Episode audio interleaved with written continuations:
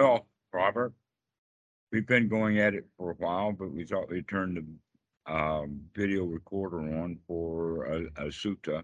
We had actually planned to do sutta number Majjhima Nikaya number nine, um, the uh, sutta on right view. But I pulled a switcheroo on you and decided that instead today we would do one out of the Anguttara Nikaya. And this one actually is AN 6, uh, 8.6, which means it's in the Anguttara. And the Anguttara is actually the word ang is for angle. It actually means numbers. And this is number eight. And it's in, it's in the eights because it's got eight things. And basically, what this sutta is is that it is a um, an explanation of the second noble truth. Hmm. That's all that it is. It's an explanation of the of the second noble truth, which means that some people are ignorant of this and some people are wise to it. And that's the distinction. But Hmm. that this it is what we mean by the cycle of samsara, the spinning around that we go. And this sutta actually talks about um, the spinning. Now, in the second noble truth, it's used down to just two. So they have moha, lobha, dosa, which means greed and ill will. But here in this sutta, it's broken down from those two down to eight, with four examples of uh, liking and four examples of not liking. Now, these happen to be the most profound part of it. So, from this, we can understand that this is an exposition of the second noble truth. So, let's get Hmm. into it. Um, um, unlike the Majjhima Nikaya, this does not talk about the author or the situation, but rather they only uh, refer to, for us, Lord, the teachings have the Blessed One as uh, their root. But in the beginning of it, it does not start with the uh, the term "Thus I have heard." At one time, the Buddha was residing at this particular place, etc., like that. Okay, so it doesn't fit that format. That gives an example of why we would think that this is actually a later sutta that Hmm. is taking the basics of the teaching of the Buddha, these two things, greed and ill will, and breaking them down into eight examples of it. Hmm. Okay, and it's probably because this sutta is an introduction to a poem that had become come into existence because uh, the old monks were very good at poetry. In fact, the um, Pali language lends itself to poetry much better than English. Hmm. So it starts off with, instead of uh, thus I have heard, it starts right off with the voice of the author, monks, or in that case, bhikkhus. These eight worldly conditions spin after the world, and the world spins after these eight worldly conditions. Now, when we say that the world spins, after these things and these things spin around the world, people will get to believe that this is the world. That therefore the world is shit. No, the world is not shit. The world's just spinning around in a sewer. Mm-hmm. Okay, so which eight? Gain and loss. There's where that second noble truth gets you right immediately. Gain and loss because we like something, we want to gain it, and we feel bad when we lose it. Hmm. Right? So there we are, gain and loss. And this is the way that we normally see things. That in fact, you could say the ordinary, ignorant, adult part of the mind makes connections like this the gain and the loss. Then the next pair that we have is status and disgrace. Now, status and disgrace have to do with these apparent ego state. How are we doing according to the rules? In other words, are we a high status person or are we in disgrace based upon some set of standards? The next group, censure and praise, have to do then with the child ego state of being censored or praised in the sense of putting down, punished. You can see how censure and praise are closely related to status and disgrace, except that status and disgrace is something that an adult has, to where censure and praise is something that's very childlike. Then the next one's pleasure and pain is in the body.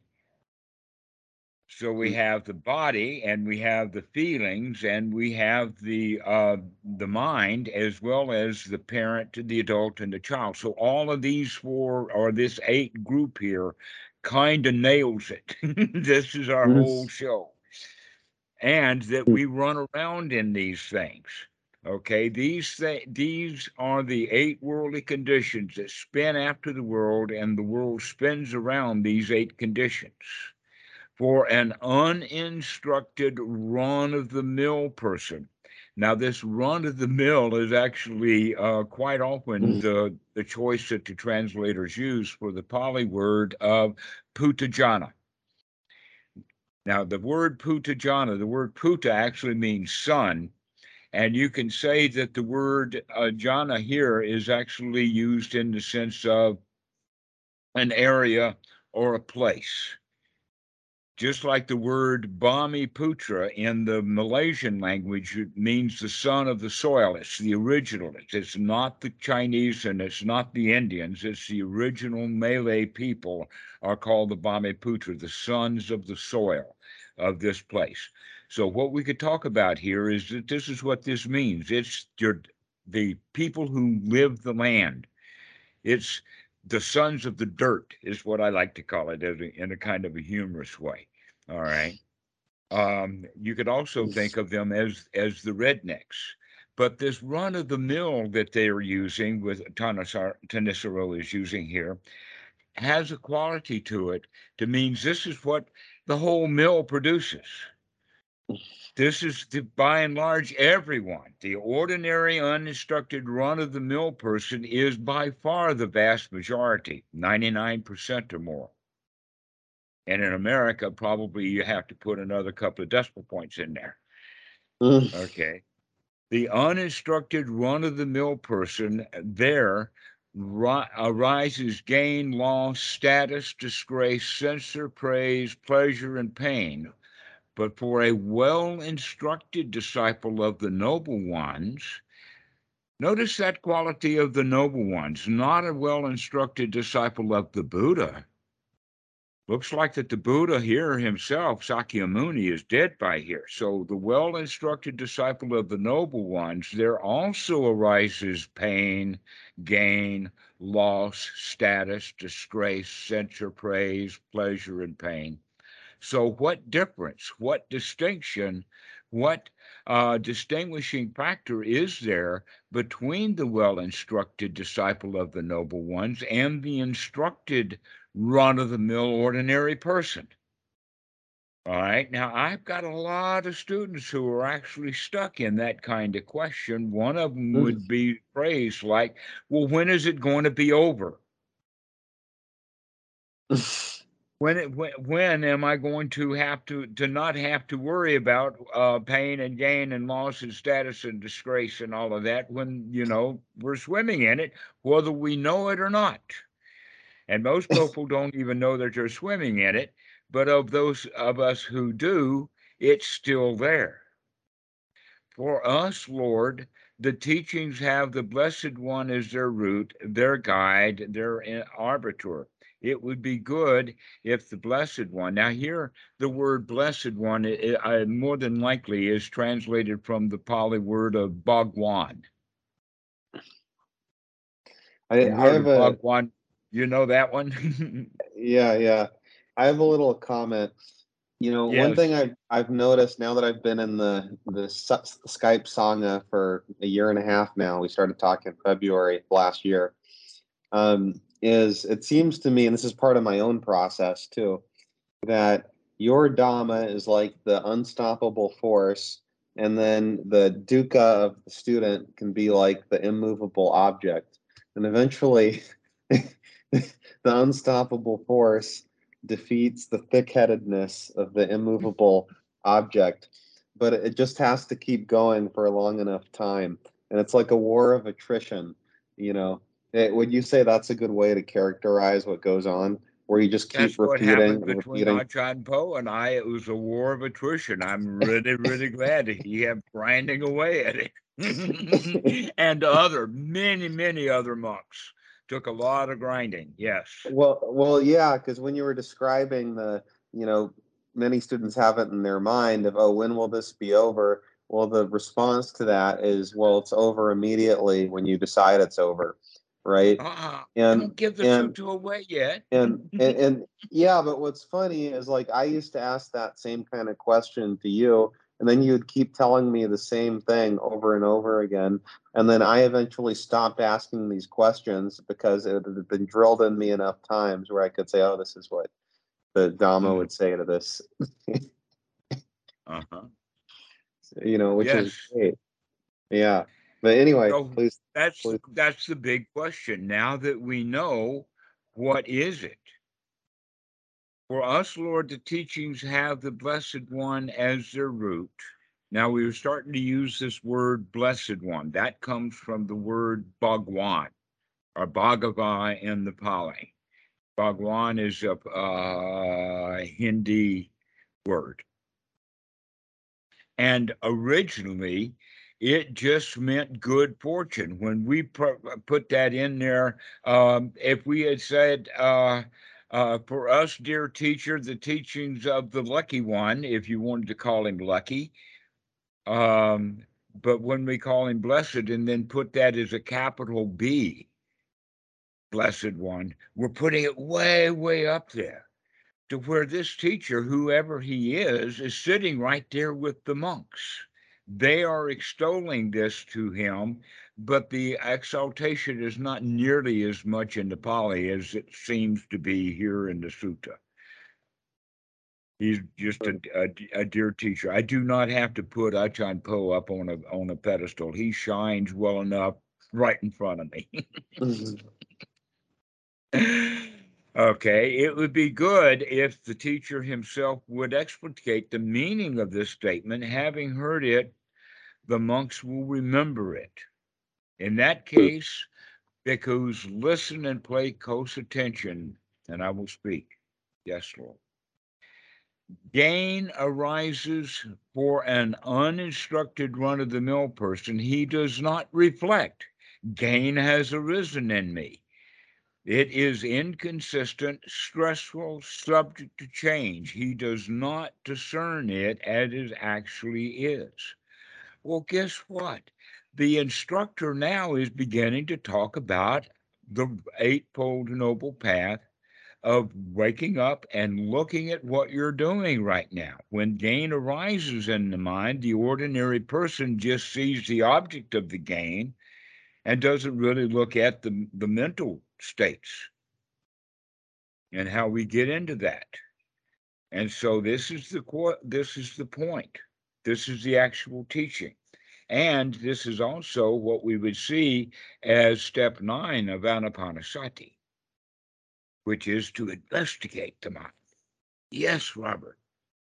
So, um, so I was listening to a podcast the other day with a student of Bhante Vimalaramsi, and he said that the key is to be able to enjoy um, the, the good, the wholesome moment without craving it at all. So, you know, you enjoy the breath, but you don't crave anything about it, you know, Mhm. and and that is highly connected to this, right? Where once you are craving the gain, that's what creates the inconstancy and the stress and the sub and the problem that we make of it being subject to change. Right, But- exactly. All right. If, in fact, uh, a lot of students will make the mistake of thinking that it is the object of the gain that we should see as inconsistent, stressful, and subject to change. But really, no, it's the greed for the object that has arisen in the mind. And that greed, the mental state, is inconsistent and it is stressful. That in fact, we already see the stress. That's why we want to get what we want, is because we think if we get what it want, what we want, then the stress will go away. Not recognizing, no, the gain or the desire or the want is also inconsistent. Let that go away rather than Mhm. having to get the object that then will go away. no, it's the greed that we can change. Okay. He does not discern it as it actually is. Now, here is where we get the ellipsis. This is one of my pet peeves in the translations into English language is the best part of the sutta, as you know already we've discussed, is repetition repetition, repetition, repetition. And here these guys are taking all the good parts of the repetition out and putting three dots in there. Which means when people are reading this, they don't have the over and over to where that stuff begins to sink in. So we should see this then is, is that loss arises for an uninstructed run of the mill person, ordinary people and he does not reflect that loss has arisen in me. It is inconsistent. It is stressful. It is subject to change. He does not discern it as it actually is. Well, what is loss? Loss is, in fact, stressful. We don't like it already. We know it's stressful. And so we think that I can get rid of whatever it is that I don't like. Or if I've lost something, if I can get it back again then I then the stress will go away. And so we're not actually seeing this clearly. That this is what means by when we see it clearly that it's not the loss that we want to cure because it's stressful. It's that the loss itself is stressful in and of itself and inconsistent and subject to change. And then we go to the next one about status. That oh. status arises. Go ahead. So a couple of questions. So um so one is um regarding loss. So would wouldn't you think that the teacher here, whoever the teacher is, um would use um, a different set of words other than inconstant, stressful, and subject to change? Yes, isn't this it is kind of a positive- It's got Thanissaro, uh, uh, Ajahn Thanissaro written all over it. This is the style of translations. Right, because I, I would imagine that inconstancy of loss and subject to change of loss is actually kind of a positive thing about loss, provided what you lost is something that you actually wanted, right? So um, if you lose a bunch of money and you have in your mind, this too shall pass, that can be encouraging because you will eventually gain some kind of money, right? So the subject to change can actually. And then you'll lose that too because You'll loss lose is it already in the money. Right, right. But you would think under the gain, you know, when you say it's inconstant, stressful, subject to change, that can create stress for someone that's craving the gain. But if Uh-huh. they're aversive to the loss, then they would find comfort in the subject to change, you know, potentially, right? So wouldn't Uh, shouldn't he have used different words to describe you I, know, the- I would say so. That's why these uh, suttas, as written, I mean, the translators do absolutely their best job that they can in understanding it so that they could get it translated correctly. Hmm. Never mind whether it's understandable or not. We want an absolutely complete answer. That, in fact, this is in one of the most famous old uh, textbooks on computer science, written by Donald E. Knuth he wrote the name of the book is art of programming all right And it's on page like 128, 126, something right in that area of the book. He makes a statement that it is um, more advantageous to give a simple, understandable, but incomplete answer than an absolute spot on complete answer that's hmm. undecipherable. Yeah, Okay. no kidding. And that's what we have here is, is that yes, this is absolutely correct. It's just not quite understandable because of the translations that are used. But the translations themselves, word by word, are correct. Yeah, you know, there's a translation of the Tao Te Ching I really like by this guy, Steve Mitchell. And it's not a literal translation, but it's way more readable. And he was a Zen monk for, I think, five or 10 years. And he's also a poet. So he translates the Tao Te Ching in a way that is very readable and he understands it because Zen is a very Taoist version of Buddhism, right? Um, but it's not an exact translation. And so you know, but it's way more readable than some of the other the actual literal Chinese. Um, but kind of my question about this gain and loss is to me it seems that the problem with gain is we we get wrapped if we're craving the gain is we get wrapped up in the fact that it's inconstant stressful and subject to change but with loss if we're if we have some kind of aversion to the loss that's intense the problem is that we think it's going to last forever. So the problem is that we think it's permanent and it will not change. And and so it's the flip side of the equation. Right. it's exactly well, that's the whole point of this. That, and each one of these are in pairs. There are four pairs here. You can Yeah. see them the way that they're written. That four pairness is pres- is preserved in the translation. But gain and loss, we can use wider words for that because you're looking at it narrowly and almost in the sense of money or material gains. That's why the others are in there, is because they're the not so much material gains, Right. but in the sense that everything is up and down, is on a cycle up, down, Yes. up, down, up, down, up, down. If you want the things to be up and they are down, then we don't like it. And if things are down and we want them to be up, back and forth. So wherever we are, it's not going to stay the same. The Right. cycle is going to continue along. You're going to go from pain and gain. In fact, the guy can open his um, um, uh, bank balance, look at the bottom line, and get really, really delighted at how much money is in there. And then he looks up a few lines and sees the service charge, and now he's irate. And that only took five seconds. Right. okay. So around and around we go, up and down and up and down and up and down and up and down. And we don't know that we're caught on that cycle. That's what we begin to need to see is, is that there's cycling here. And it's all inconsistent and it is all unsatisfying and it oh, keeps changing. you know, th- this actually this reminds me of a conversation I had with my dad the other day about this the, the beginning of the universe. And he said, "Well, there has to have been like a first thing that started everything." And I said, "No, what if the beginning was the ending of the previous universe, right? You know, what if the and I know the Buddha says the four imponderables, right? You shouldn't even think about this. It'll drive you crazy. And I shared that with him beginning the conversation. But, you know, if you're gonna he insisted in discussing it.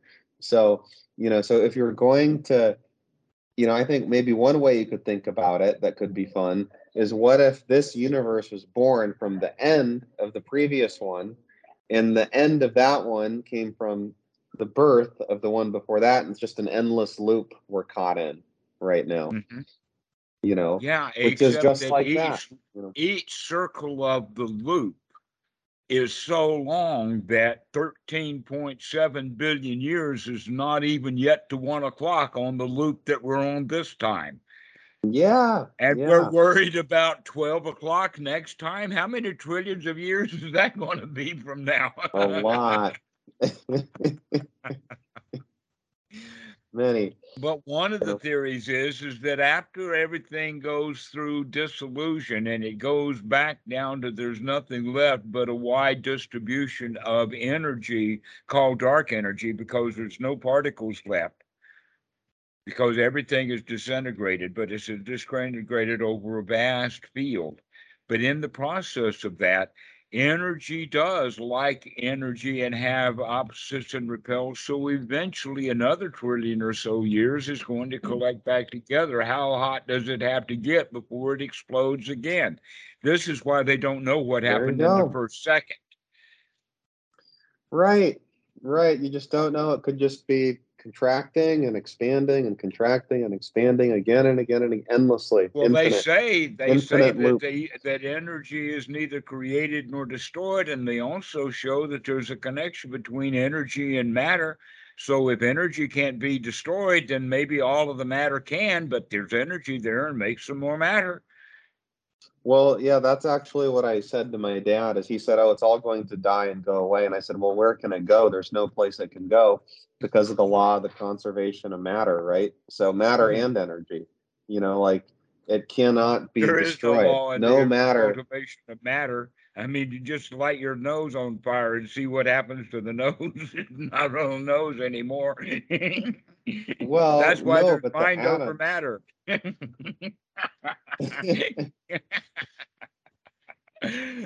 All right. So anyway, yes, we don't know, but Yeah. we do know that everything is on this cycle. right. Now we know everything is on the cycle. But the uninstructed person doesn't know that things are on a cycle. The question is can we see this cycle ever? And then can we see it now? Right. Okay, now the next pair stress arises and disgrace, excuse me, status arises and disgrace arises. Okay, this is actually a form of gain and loss. But Right. instead of material things, it's um, it's status that we have inside of our family or or in our uh, uh, um, among other people. So this is actually part of the way that we relate to people is in the way of status and disgrace rather than friendship. With friendship, status and disgrace don't mean anything. But the human mind is caught in this idea of status and disgrace because I don't know how long status and, and disgrace have been going on. I guess that when someone way, way back when uh, got angry and hurt someone, that that gave them some sort of status, and the one who got hurt felt in disgrace, and that's been going on ever since. Sure. That's where we have the idea of might makes right until you see the light. Tom Lehrer quote. yeah, yeah. You know, it's funny. Humans have a way of wanting to find a, put put a final ending to things. hmm You know, like this just reminded me how George Bush liked to say that he, he would never he would never try to do the popular thing because popularity comes and goes. You know, and he would try and do the right thing, not the popular thing. You know, and that didn't work out very well for him. Snowballs. Well, who de- right? Who defines right, or how do you define right? Right means I gain and you lose, or right means I gain status and you lose and you get disgrace. Right. But Uh-huh. the, the But all of them are of the fact, yeah. inconsistent. That's why we keep stay, uh, coming back to this point is because they were left out, and we have to keep looking at the fact that all status is inconsistent. Whatever status that you have, in other words, as you move around, you're moving through, and your status changes depending upon wherever you are. So it's really inconsistent. I mean, the, the, the teacher, the college professor, is well respected in the classroom until he walks down the very alley that some of his students live on. and look at how his status changes from Mr. Big Teacher in the class into Mr. Old Man laying on the ground in pain. Yeah, status is dangerous because generally the more of it you have, the more people, you, the more you have a target on your back. Exactly, You know? exactly so, exactly. Better to But- stay anonymous and have fun. Yeah, if you could have wealth or fame, it's better to have wealth because fame puts a big target. You know, wealth, there's also a target, but it's not as noticeable. You cover Well, it, it depends upon if you can keep your mouth shut, and the problem with money is, is that it's noisy. Right.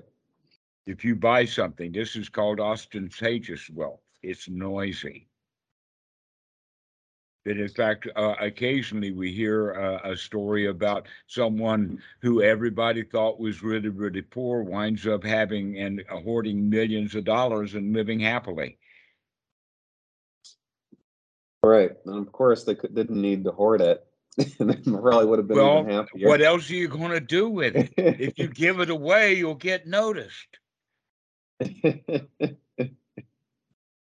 Have to be very I guess- careful about giving it away. Okay. So we have these four groups gain and loss for equipment, status and disgrace with other humans, censure and praise comes out from the point of our ch- childhood that every child loves to be praised and every child hates to be censored. And that in fact, if we are censored or praised in public, that's because there's some adult around doing it to the child inside. Hmm. And then we have the the body pleasure and pain arises, not recognizing that these two are also inconsistent. They are unsatisfying. Okay, s not just pay, uh, pleasure itself is is uh, um, inconsistent in the sense of uh, how long do you want her to rub your foot if you're having a foot massage? Five minutes, 10 minutes, four hours until tomorrow afternoon?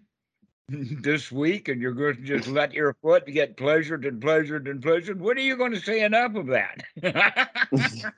and we don't look at it from this position. So, so there's- here's a question. Oh, oh, sorry, God. Go, Um, no. so, so the Stoics advise to think about, you know, pleasures as fleeting and, and also pain as fleeting and to kind of just always keep that in the back of your mind, right? To always, Yeah, know, we know where we got mantra. this. They read this sutta, didn't they? These Stoics were pretty smart. yeah, yeah, they were, you know, um, and, uh, and, uh, one question I would have is, does the recognition of the impermanence of an object, say a pleasurable object, um, uh, you think that gets in the way of the wholesome enjoyment of the object, right? So, say you take a deep breath and you enjoy it, you know, um, so you're enjoying it, uh, you know, to what degree should you enjoy it versus take note of its impermanence? And how should you kind of think about that, you know? Or well, should it's you? fairly easy to take a note of its impermanence because you can only breathe out so long and hold it Mm. so long until you breathe back in and see that cycle and recognize it that it's a cycle and you can make it into pleasure or pain as your choice, but it's always inconsistent. And if you want a breath that you can't take, it's going to be really stressful. Yeah, that, that is true. That when students live in polluted areas, I recommend to keep their nostrils cleaned out a lot. Make sure that th- that the nostrils are doing their job by cleaning the dirt out of it, because normally in a polluted environment, people will let their nostrils get clogged up and then it'll start breathing through their mouth instead. And you know what happens then is that all the dirt that was trapped by the nostrils now gets into the lungs. Hmm. And so it's not recommended to breathe through your mouth. It's recommended to clean your nostrils. Hmm. So, So, so I'm curious. So you mentioned the stat, this the uh, censure and praise is more childlike, and the status, you know, disgrace is more of an adult state, right? Because the status and disgrace deals more with one's um, image to the outside world, you know, whereas the censure praise is kind of more of an intimate relations kind of a thing. And a You know- right, it's more of a feeling. Okay, so, uh, yes, you could see that status and disgrace would bring on the, the Pali word is hiri, which actually means shyness.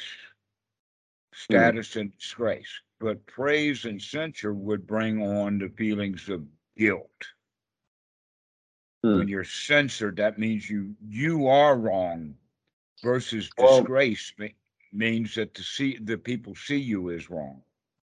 Well, yeah, and the reason I, I ask, or one thing I find interesting about this is I found censure and praise to have been a way bigger deal for me than status and disgrace, uh, personally. Like uh, maybe because I've always been a relatively high status person, you know, so I've never really worried about it. I've never been disgraced before. I don't really know, you know, what that Well, is you've like. got the outback in Colombia to go visit. Yeah. Yeah, but I will say this, some censure has always really stung me.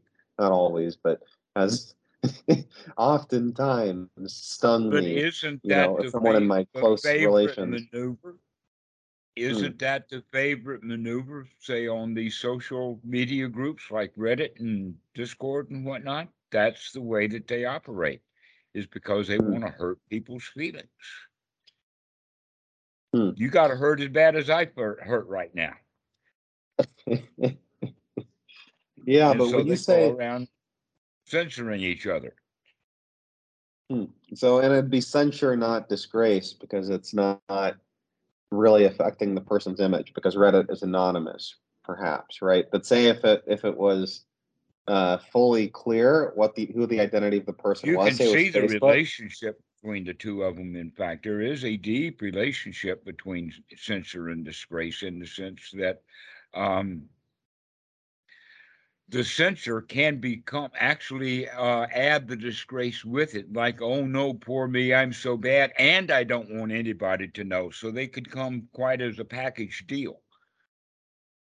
Yeah, I think part of the problem with censure for people is the fear that it will turn into disgrace.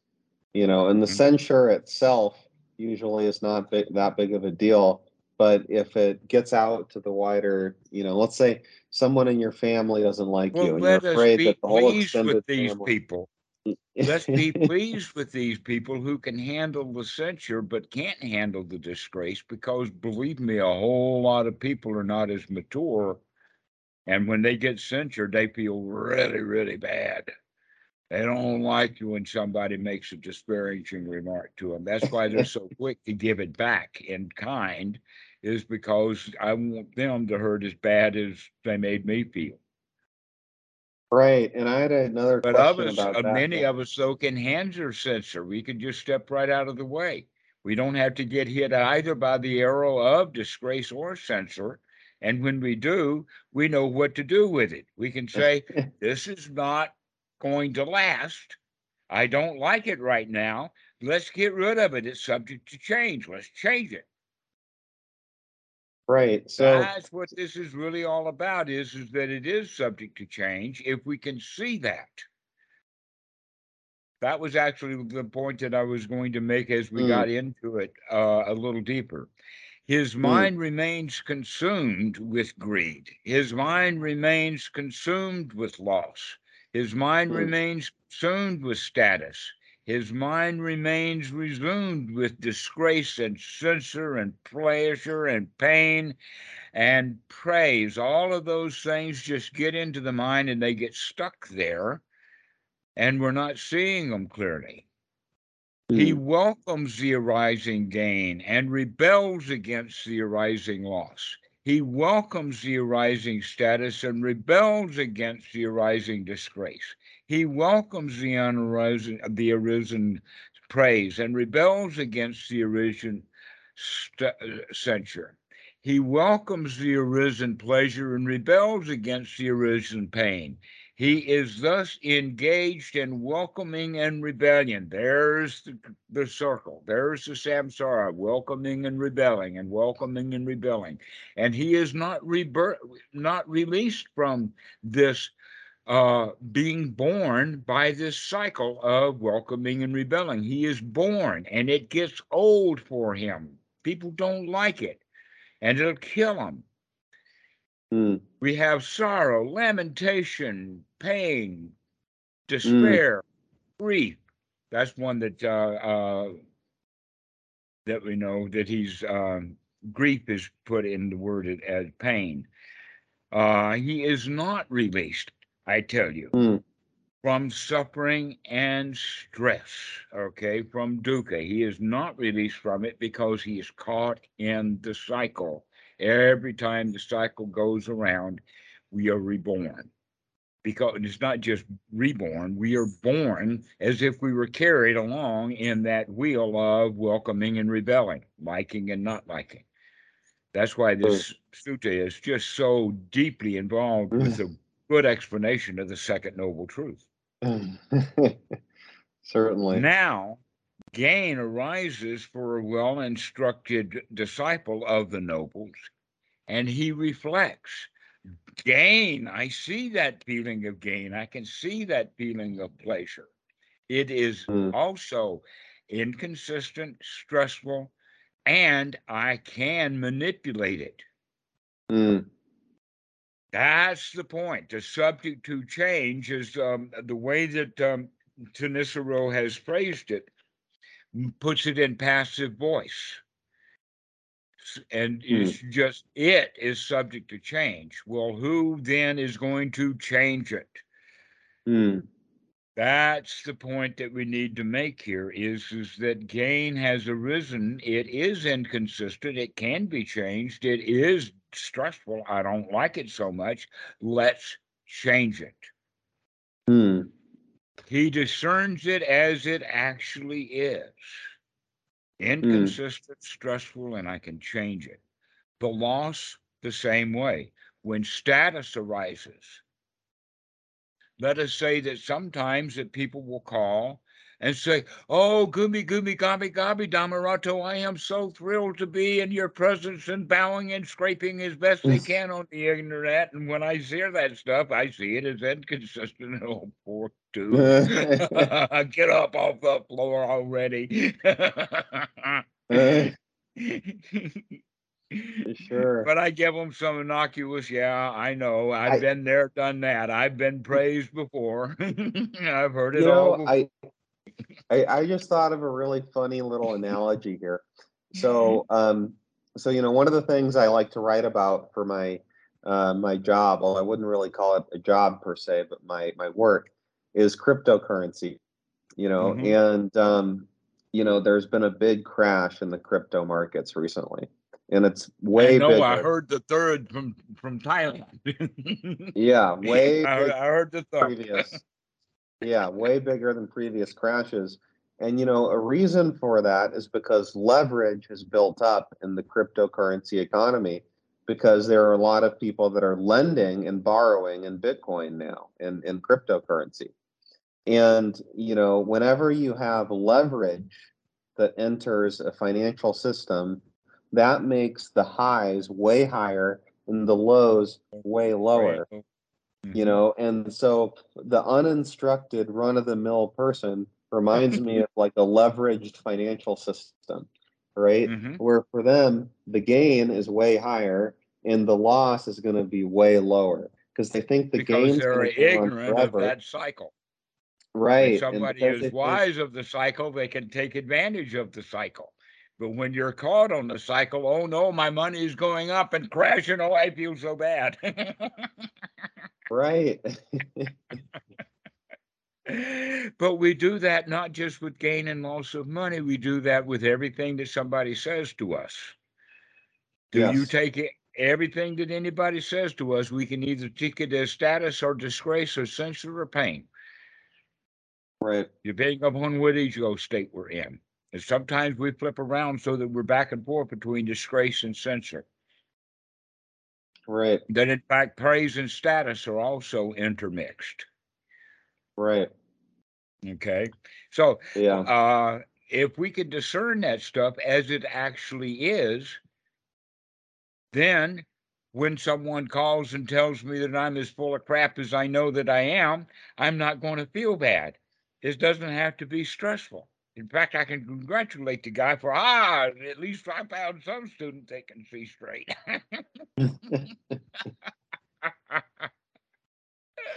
Yeah. Yeah, you know, So- you know, yeah. Oh, sorry, go ahead. Go ahead. Go ahead. Uh, this reminds me of uh, an old story, like one of those old Chinese proverbs, where um, there was a king or an emperor, and he asked one of his courtiers to find um, anyone in the world that could tell him something, a piece of wisdom that would make him sad and the poorest man in the kingdom happy. And, you know, person after person came to the king and they all failed. No one could say anything clever enough to please the king. And the king would give them a big treasure if they were able to do it. Then one day a monk shows up at the at the court.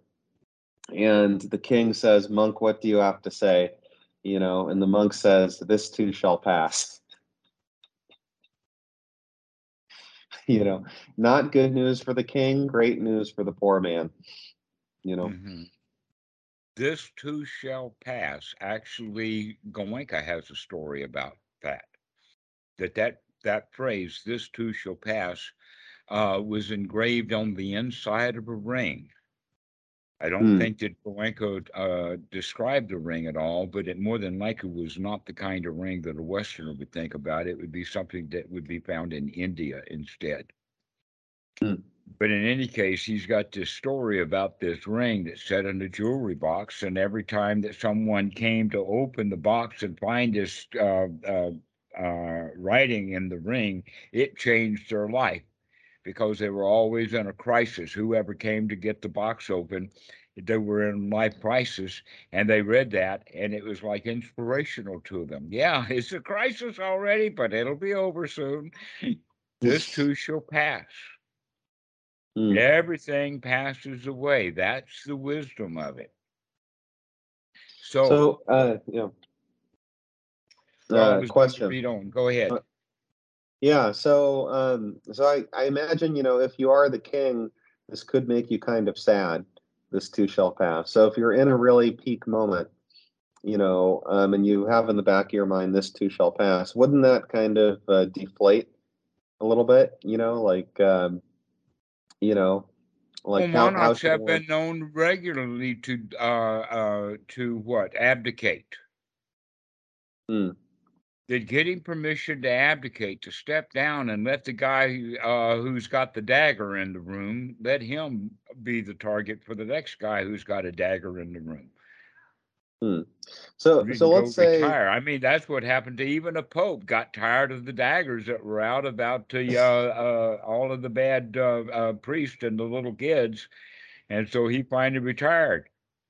This too shall pass if you make the change, Hmm, Hmm. sure. So let's say like you're in and that's what I'm like a- inviting everybody to do: is make a change, retire already, quit, abdicate. Stop doing the life that you're in and start enjoying a different life. Make a change here. Come out of all of this stress and disgrace and censor and praise. Sure. So let's say, like, take an example of you're you're having a really nice night with your girlfriend, right?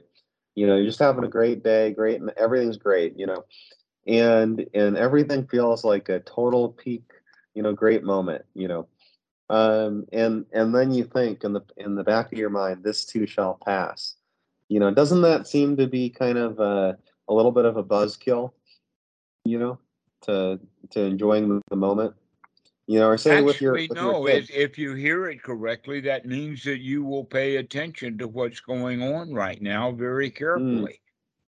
This Hmm. too shall pass means, uh, oh, now I'm supposed to kill it, which often would Hmm. be. I mean, that's what you've got when you have that thought. This too shall pass means, oh, that thought's telling me I should change and kill this pleasant instead of recommending. Aha! I see you, Mara, because in fact Ah. that this too shall pass is now uh, an unwholesome thought. Mm, wow. So you can have the same words of a thought and have it be wholesome versus unwholesome. That's that's a Mhm, very interesting little detail there. So mhm, okay, well that that's great. So it uh, you know one thing it would remind me of is say you know I've heard it recommended before that let's say if you have children, right, and um, they're only going to be really little for a, a short amount of time, you know, in the grand scheme of things. And so to really enjoy that time because that time is guaranteed to pass. You know, like mhm. when they're like two and doing all these cute things that two year olds do, or they're four, or they're eight, or whatever, you know, five. And so really enjoy those times because they're going to be gone. There will be a time where you read to your daughter for the last time. She's not going to want it you to read to her anymore, you know?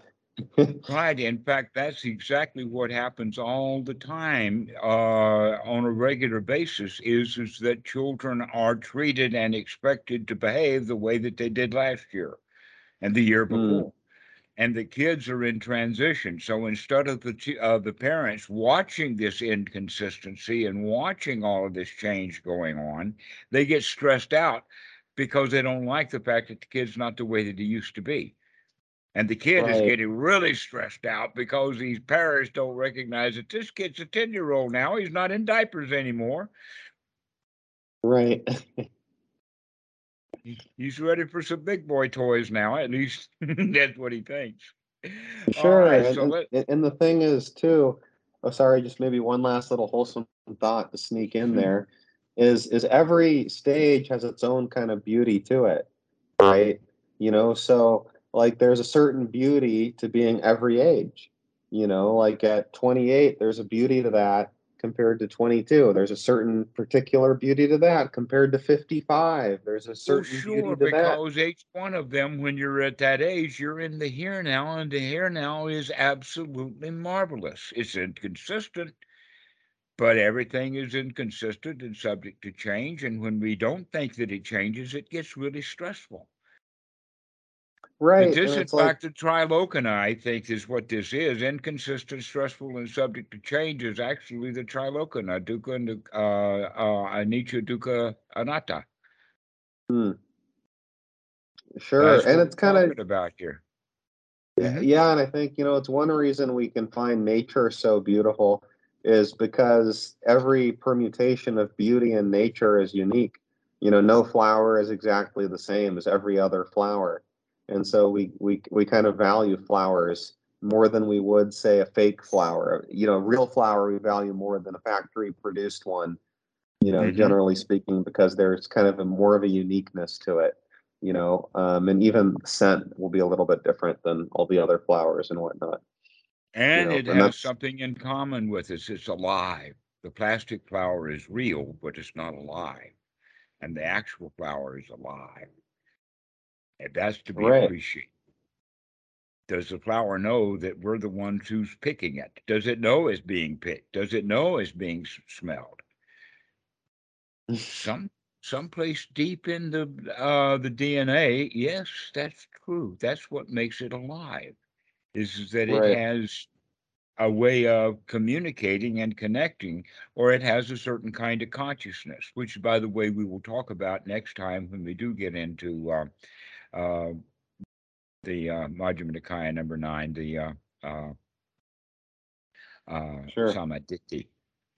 So let's continue on with this because we've gotten at this point of that his mind does not remain consumed in the greed. He woke up, he could see the inconsistency, the stressful, and the ability to change. And so the change is, is that the greed does not remain in the mind. Aha, I see you, my greed.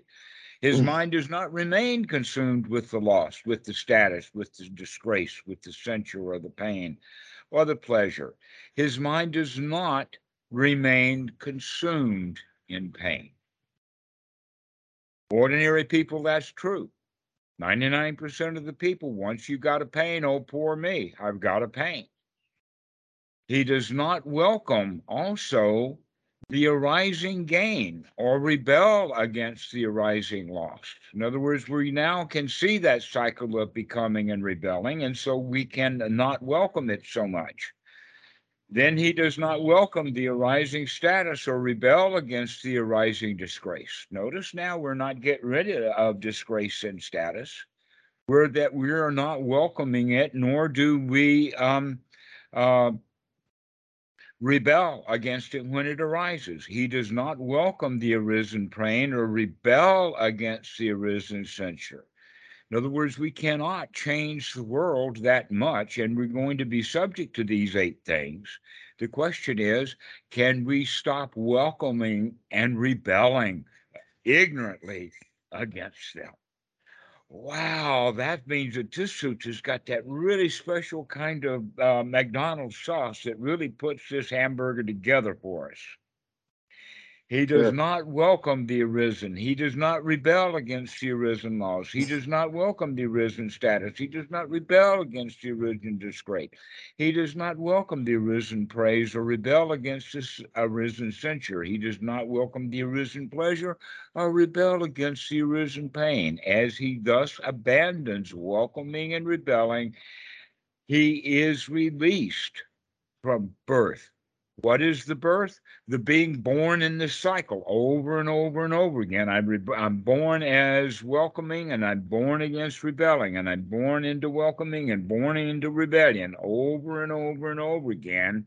And when we see that cycle, we could step out of it so that we're no longer being born. We're re- we have been released from that kind of birth, aging, death, sorrow, lamentation. you, you know, it's funny stress. to to be a born again Buddhist isn't a very good thing, is it?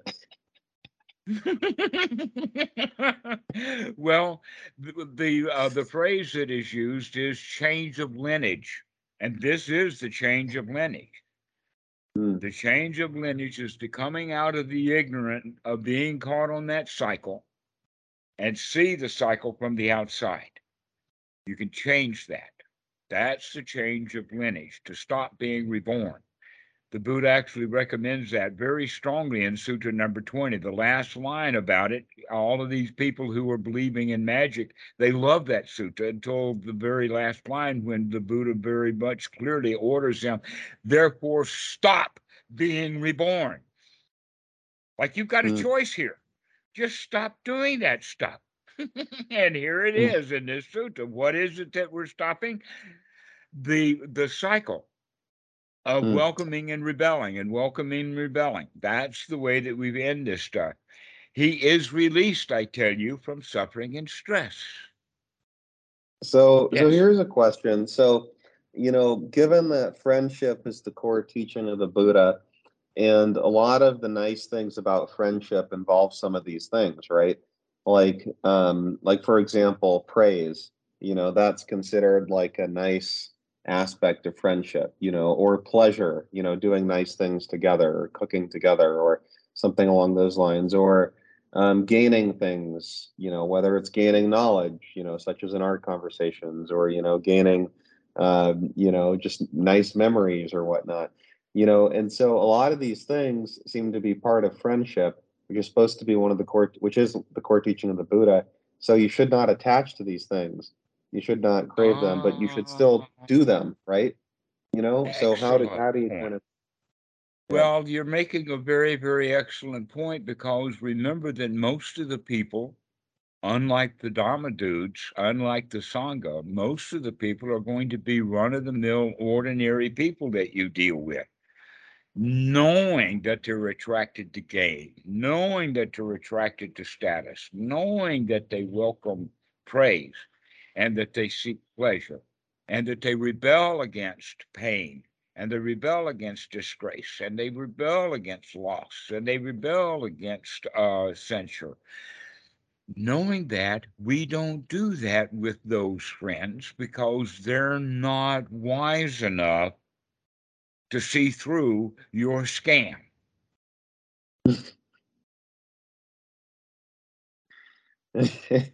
And in fact yes nobles are excellent scam artists. But the scam they play is a wholesome scam. By manipulating people knowing that they're attached to the uh, to the upside And so we treat them that way. That's how we make friends with them. How many friends do you have that disgrace you, censor you, give you pain, and take things away from you over and over and over again? Uh, none. None. What do you call them, family. yeah, except for family. except for family. Well, they say the closest to you hurt you the most, so that's for that. Precisely so. That's the whole point because people that do that to us, we're not going to be around them. Family is a little bit different, it's a bit sticky. They say Right. that blood is thicker than water. Actually, when water dries, it doesn't stick. But if you've got blood on your hands and you put them together and let that blood dry, your hands are stuck. Okay. So that's the point about family connections is that it's sticky, but nobody wants friends that way. And the ignorant people, so treat ignorant people well and they'll like you. Right. So- Nobles, so- you got to have a little more skill than that. but ordinary people, it doesn't matter how bad you are if you treat them well in this regard. Hmm. Sure. But going back to the point that this is all about is this is the difference. This is the distinction. This is the distinguishing factor between well instructed noble uh, disciples of the noble ones and an uninstructed run of the mill person is this knowledge, this wisdom, this lack of delusion the delusion is is that I cannot get off of this cycle of welcoming and rebelling. Hmm. And the, and the wisdom is, aha, I can step off of that. I can change. Hmm. So this whole sutta now has been actually a lead up into a poem that Right. Thanissaro did what he could to translate it into English.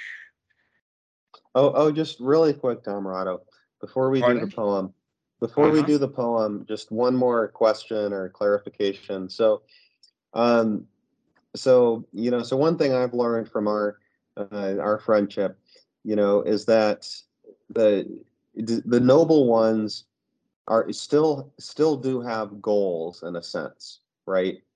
You know, like they- still do have like And if he knows things. that he's noble, and if he doesn't know that he's got a goal, then he is ignorant, run of the mill in that moment. Right, and they do have certain things they're aiming to do.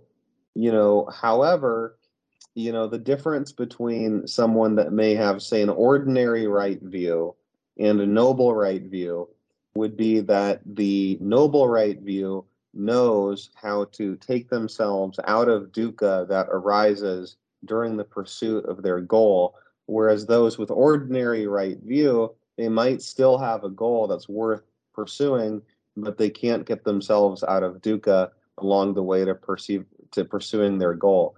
So let's say you take someone that had ordinary right view, like say Martin Luther King, right? You know, who had very great ideals. You know, um, however, he got involved in a lot of dukkha along the way. You know, in his marriage and other things because he couldn't really pull himself out of the dukkha in the pursuit of his right view. You know, Elon you're Musk is maybe you're reading the life story of your average Baptist preacher. Right. Right. You know, you know, Elon Musk is a good example, right? Where he has very Good ideals, you know, but Mhm. he gets trapped in all this dukkha on his way, and he's not as effective because um, he he doesn't have that ability to kind of pick himself out of the dukkha situations while pursuing the right view. So, Mhm. so the nobles Well, will still the have point, though. goals. Yeah. here's the point though and that is that those of the the, the preachers and the elon musk and uh, uh, your entrepreneurs and the whole crowd are pursuing gain because they think that this uh, inconsistency and this dukkha this unsatisfactoriness will change when they get what they want that's the Hmm. ignorance Hmm. they're not saying that, oh, I can have this aspiration or I can have this goal but I could still be happy right now anyway, whether we get it or not. Hmm. And I can continue to pursue the goal happily and then make it a toy. This is why I recommend making it a toy, is because so long as it's real in that regard, we got gain and loss built into it rather than merely just having it as the pleasure of the moment of playing with it as a toy. Right. And I think that's something where I've struggled with a lot with Buddhism whilst being a Western layman um, at the Mhm. same time is the Western society is sending me all these messages and my family and all these other people are sending me all these messages that I have to do all these things to be a valued member of the society. And then the the the common, you know, Dhamma for dummies version. Oh yes, I know. That's all is- the status seeking. me- Can you see that status seeking Yeah. that you're doing there? Uh-huh. Yeah, yeah. And Because the- if you can see it, it's not going to be so painful. If you can't see it, then you're stuck in it. Right, right. And then the Dhamma for Dummies version, which is the Western Dhamma. Is- is the- Don't write is- that book. We'll let some Yeah, uh, is- dummy write it. yeah.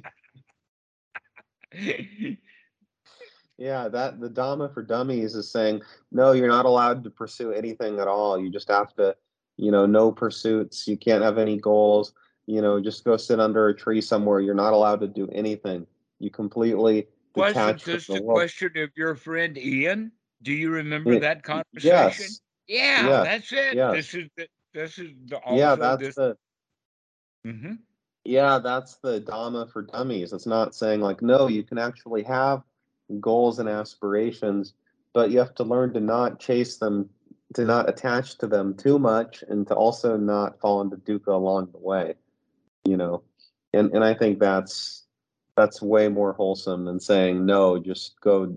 I mean, you could go do that if you want to. That's fine if you want to just go sit under a tree and do nothing. That's great too.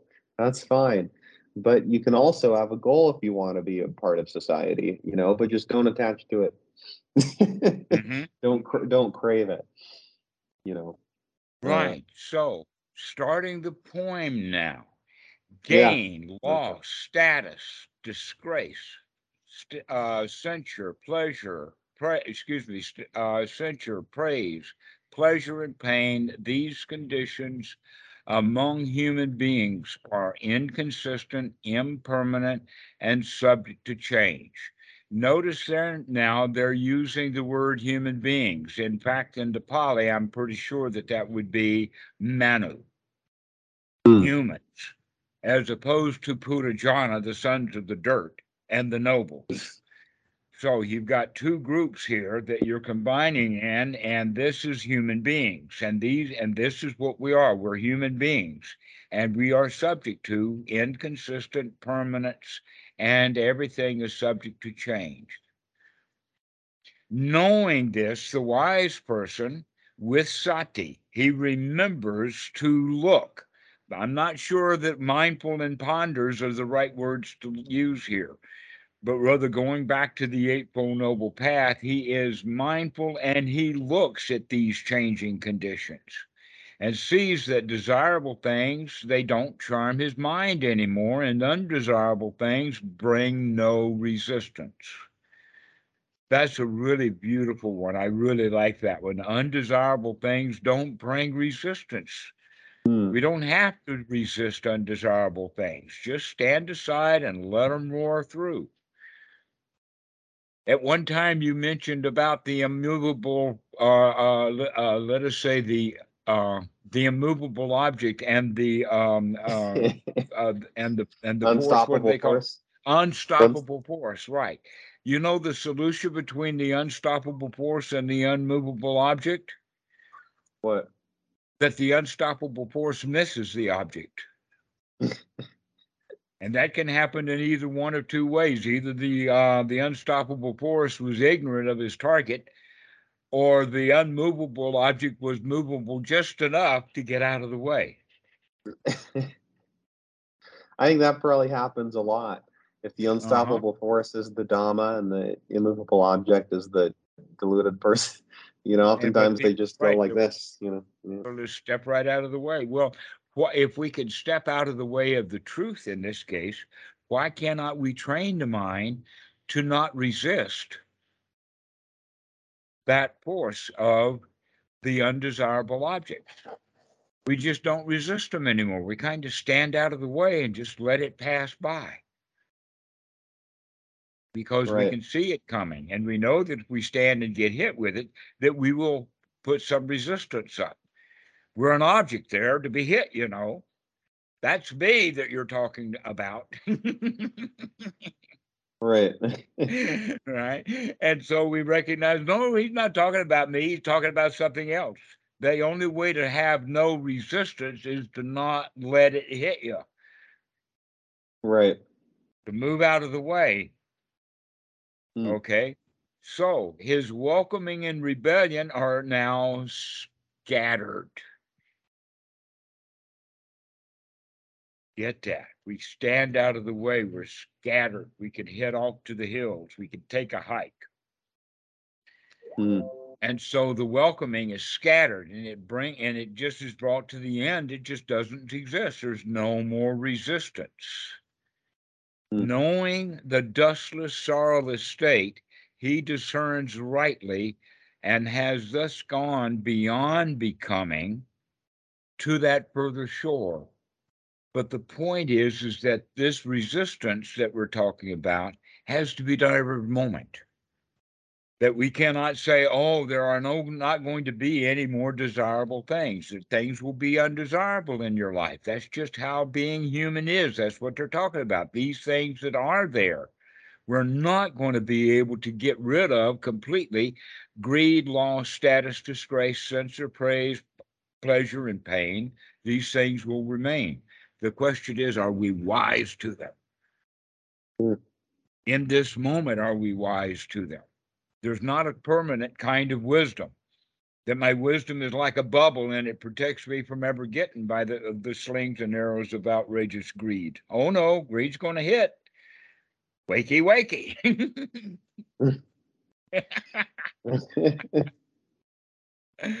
that's that's Sure. the knowing the dustless is it can't hit me. I'm not sorry anymore because I didn't get hit. And he So I- discerns rightly it's gone. I don't have to deal with it anymore. Um, a- a question. So, you know, in in uh, the Suttas, the Buddha often talks in terms of absolutes, right? You know, like say Well, it's translated as absolutes. It's translated as absolutes because it's translated by the Western mind that that sees things in that way. Hmm. And it may take another couple of centuries before we, before we have a good English language translation of the sutras. That's why it's good to go through them. I'm not about to sit down and retranslate this thing so that people will understand it, but maybe they can get a big hit out of this video. Yeah, no kidding. And this is really fantastic. I really enjoy doing this. And I have a question. What does what does he mean um, the by the further shore? You know, could you expand more on on what might be meant by the further shore? well, the feeling of safety. The further shore is safe. That this shore is hmm. floodable. Hmm. Okay, that this this this shore is inconsistent. It is subject to dukkha and it is subject to change. But the further shore is not a permanent location, it's a mental change that we can go to from being unstable to be stable, from coming out of our doubt into, hey, I can handle this. So Hmm. that further shore is actually then uh, a whole mound of shraddha or confidence. Hmm. Remember, we've Got it. talked about uh, uh, that everyone is an emperor of his own pile of dirt. Yes. Well, when you're when you're underwater, when you're under the dirt, when you're buried under it, that's the victim. And then the wannabe is the one who's climbing out of it. But the reality is, is that it's just a mental state, and we can come and sit right on top of our mound of dirt. That's the further shore, is our own mound of dirt of confidence that we can handle it. Now, here's a question. So, you know, I found that investigation you know, slash skepticism. And we've talked about this before, but you know, um, sometimes it can veer into doubt, and then that takes the confidence down a peg. You know, so for example, you know, I Well, do yes, writing. but for- also recognize that that's a moment of selfishness also. That's the pulling it Hmm. down, that's making it heavy again. Mm, And if you can see that, you can change it. Hmm. Right then and there. Yes, it does. So we recognize that doubt, recognize that in fact that doubt is a form possibly of criticism, it's disgrace.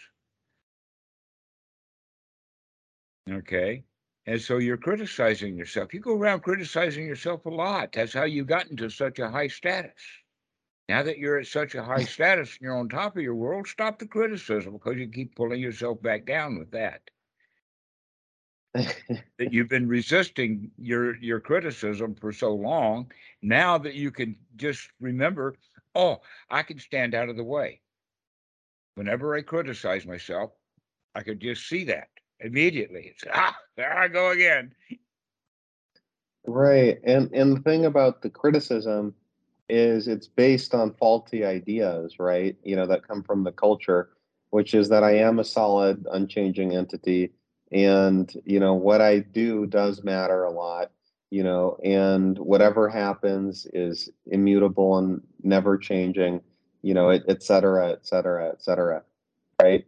You know, and Okay, so here's a way of looking at it then, and that is our bar or our standard or the rule is set by status and disgrace. That's what sta- sets that bar. What is status and what is disgrace is actually the definition of where our boundaries or our bars are. And then criticism and praise has to do with whether we go over that bar or not. Okay. So who sets the bar is the parent ego state. That's all the rules that society. Are you up to scratch? Are you up to the standards? If you're up to the standards, then you get praised as a child. And if you don't meet up to standards, then you're criticized. But who set the standards? Well, we set the standards at what society would say would be a status. Right. It, it, it's like the Asuras, you know, in the the Titans or whatnot, you know, in the Buddha's different realms, you know, of Mhm, being of right. existence, and they still have dukkha even though they're in these high realms because they're still They're not in a high between- realm. Yeah. They're not in a high realm, not to them. They're high realm to the stupid uh, Westerners who think that they're higher. But if you Right. look back to the Asuras are being actually they're close to the Titans. What's the problem with the Titans? They always lose the wars because all the other gods are more powerful than they are. The Titans yeah, 'cause they're wind up fighting. remaining warriors. Okay. Guess what happened to the Titanic? It hit an ice cube. That's what happened to the Titanic. There's your Titans for you. Right.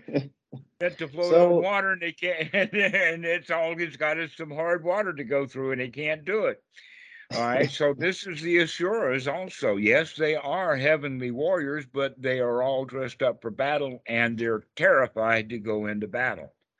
Just like the little child walks out on the stage with only one line to speak in this little play, and he is petrified. And he well, this one line. Yeah, well, this is also why I think the Bhagavad Gita is such a great, uh, great text. You know, because Arjuna is about to do this very, you know, terrible thing. You know, from an ordinary perspective. You know, he has to go kill his family, right, in this war, and Krishna is telling him, do it all as complete, completely detached. You know, completely detach yourself from everything and just do it for the greater good, basically, and only think about the wholesome you know he's basically saying only think about this to put it in buddhist language you know Mhm. as doing a wholesome act because this is what you have to do in this situation this is your dhamma you know this is your duty in this situation and um and i think like a lot of buddhist lay people you know struggle with that because uh the buddhism is taught as a monastic religion you know, I think perhaps in the West that it has to be monastic. You know, if you're not being a monastic, you know, you're not, you can't properly be a Buddhist, you know, and perhaps there's some truth to that, that the monastic setting is the most conducive to living a life of the Dhamma. I think that is probably completely the case, hence the OSF and all of this, right? However, Mhm. if you can have that perspective, like Arjuna in the Bhagavad Gita, where you go through life unattached to the slings and arrows of outrageous fortune or totally mundane fortune, Uh-huh. Well, you The know, like in the Sutta. Yeah. the Ramayana actually is part of Thai culture also. There Hmm. is, in fact, one of the uh, big wats in Bangkok have murals of the entire Ramayana. The whole story is done in murals. You have to walk down hall after hall to uh, to see the pictures, and they even have guides who will go through and tell you all of the stuff about what's on each one of these pictures for the Ramayana. Now, Hmm. the one of the points about killing the family is to recognize that all of that family that Krishna has to do away with are all of his old stuff. That is metaphoric. It's not killing his actual human being families. It's killing that this is, in fact, a, a part of Buddhism. And also, I think that there is some passage in the Bible that refers to this. And that is, is that Hmm. you have to kill your mother and your father. Hmm. And yet, at the same time, it's got in both of the books honor thy father and thy mother. The Buddha talks about carrying your mother around on the shoulder. And here you're also talking about killing your mother and your father. And people will get confused because they don't know that one is actually um, uh, gratitude and generosity and, and working with our family as human beings versus the metaphorical mother and father that has given us all of these rules of status and Hmm. disgrace that we can't match Right. up to, giving our um, our criticism and our praise. Right. And so that's a psychological. It's a psychological warfare that we're all in. We all live through our own private little Ma- Ramayana. Well, yeah, you know, that's actually it's very interesting because, you know, you have taught, you know, many of you've coached many of your students to have good relationships with their family, you know, Mhm. including myself, which I gained great benefit from that for sure, that teaching. Yet at Uh-huh. the same time, you're also saying to leave the parent, destroy the psychological parent, you know. uh-huh. You're also Exactly. teaching that at the same time, Uh-huh. and that's a very funny and interesting distinction there. But it's in the it's in the Ramayana Yeah. also. It's in it's in the Bible also. It's in the sutras also. That's kind of funny, isn't it? That that uh uh is is kind of well known. It's it's not something that I dreamt up. Yeah, it, it, it is. It's very interesting. You know, and if you read the Tao Te Ching, to bring that back in for a second, that's also giving a lot of the same advice, you know, as the Bhagavad Gita, which is because the Tao Te Ching, I suppose, was supposed to be written for a king, you know, like uh, Lao Tzu was an advisor to, a lot of it is, is No, no, no, no. That was Chuang Tzu, who was a little bit after Lao Tzu. Ah, Uh, got much is known about Chuang Tzu and his life and his uh, association with the king and him being a local uh, a governor or something like that, a magistrate. But Lao Tzu is a very misty kind of figure. We don't know much about him. That's why we always see mountains with clouds when we think of him. But he's up there in Right. the clouds someplace. we don't really know who he was. Yeah. And and that Tao Te Ching comes out of deep history, about 500 BC, to where Chuang Tzu was a century later or so. Right, but but I believe like there are passages in the in the Tao Te Ching, as I remember, um, that are a lot that are kind of political. You know, like if the best king is one that will govern very little, you know, that Mhm. completely fades into the background. Like there's a lot of stuff like that in there, where it's like advocating this very minimalist, you know, maybe anarchist even form of governing, right? You know, and um, and a lot of it is also about best governs least. That's an old point, I think, from the Tao Te Ching. Yes, yes. And a Mhm. lot of it is about this non-attachment, you know, and stepping back and, you know, just similar to that. But it's not just Krishna-. Every one of us has to be uh, the governor of our own lives. Right. And there we are following all the rules of status and disgrace and criticism and praise, and we're letting that be our governing. Right. Which is We is need to throw all of that stuff out and stop having pain and gain and uh, uh, loss and, and status and disgrace and criticism and praise and all of that as our government. Yeah. Recognize that all that stuff is just uh, what uh, transitory, impermanent, subject to change, and dukkha, dukkha. So, he who governs his own life least governs his own life best. Now, what will you Right. do if you were completely ungovernable? What would I better do? still, ungoverned? Um, well, if I were ungovernable, I'd do the same as I'm doing right now because we kind of are ungovernable at the end of the day.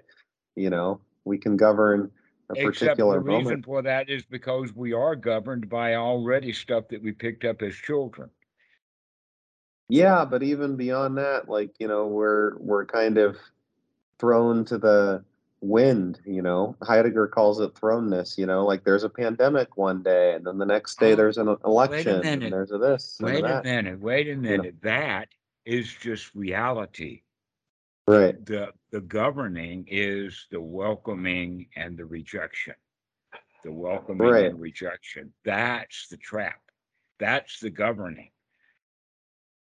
Right. if How we you've got an respond to that. ungoverned society and it has a uh, a flood or a disaster, then we would help people out of kindness, but we wouldn't try to govern or make rules about thou shalt do this and thou shalt do not. All of those rules come from governing. And so that's what I'm getting at is, is that we are all in that state of governing ourselves, making ourselves miserable by that pain and loss and status and all that kind of stuff. And we can come out of that, then we're ungoverned. We could just sit down like a child and enjoy our day, play with our toys, Right. have a Sure conversation about a sutta with a friend.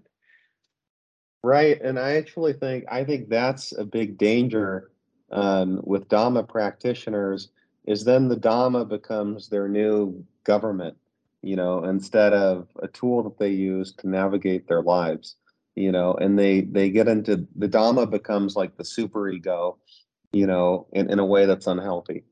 You know, like you, Well, you can see it. It Uh, can be, but generally the Dhamma, because it's so healthy, if they're taking real Dhamma, I can understand that there are people who will uh, uh, call themselves Buddhist and believe all kinds of weird stuff and get really stuck in it. All right, Yeah. but the real teachings are wholesome and therefore liberating of themselves. And so this is Mm. actually what the Buddha would recommend is to substitute that old super ego with one that is healthy. This hmm. is, in fact, the Sotapan is the one who's able to change his super ego, and the Arhat's the one who's been able to kick it in the butt.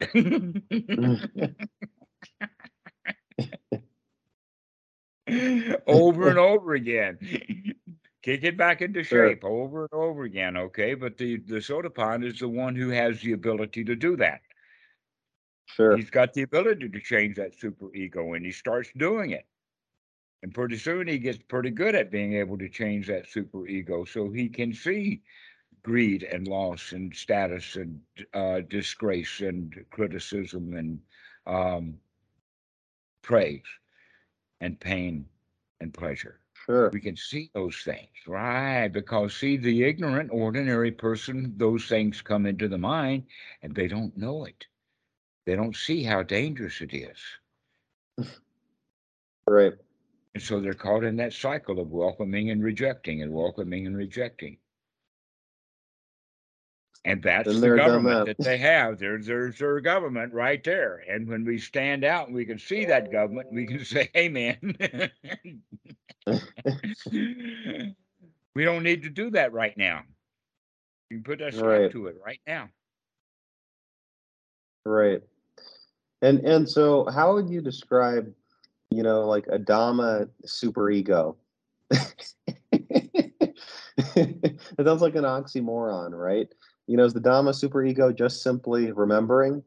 You know, and that's all it Actually, is, is just would remembering? I would say, Yeah. I would say offhand that that's exactly what we want to do, to change um and unify the rules. To throw Hmm. all the rules out and have one great big super rule. A huge super rule that is so powerful and so important that we consider it every time we remember to consider it. And what is that rule? The sutta. What is that rule? Dukkha Dukkha nirodha. What is that rule? The whole teachings of the Buddha. In other words, see that dukkha, see that inconsistently, and change. That's the rule. Dukkha, Dukkha, Nirodha. To step out of it. Right. That's the only rule we have is let's make this moment pleasant and let the future take care of itself. You see, in fact, one of the primary things that we see about what laws and uh, rules and all that kind of stuff within um, Western culture has to do with um, the means and the end, the means to the end. And if the uh, if the end is sufficiently justifiable, then whatever means that it takes are justified to get to that end, right?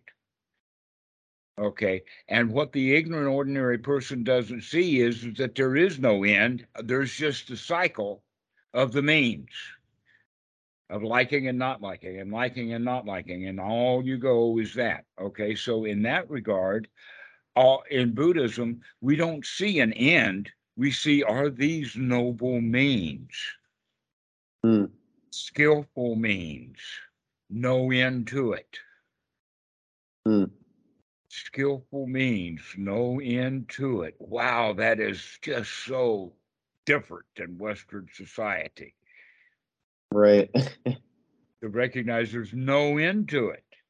But can we take skillful means of stepping out of the cycle every time that we see ourselves caught in that cycle? sure. So that's the difference between the noble and the ordinary run of the mill person is the one, the noble, uh, the, the disciple of the noble will in fact see what he's doing, to wake up, to take a look, and to recognize that this is dukkha. Let's change it to dukkha nirodha.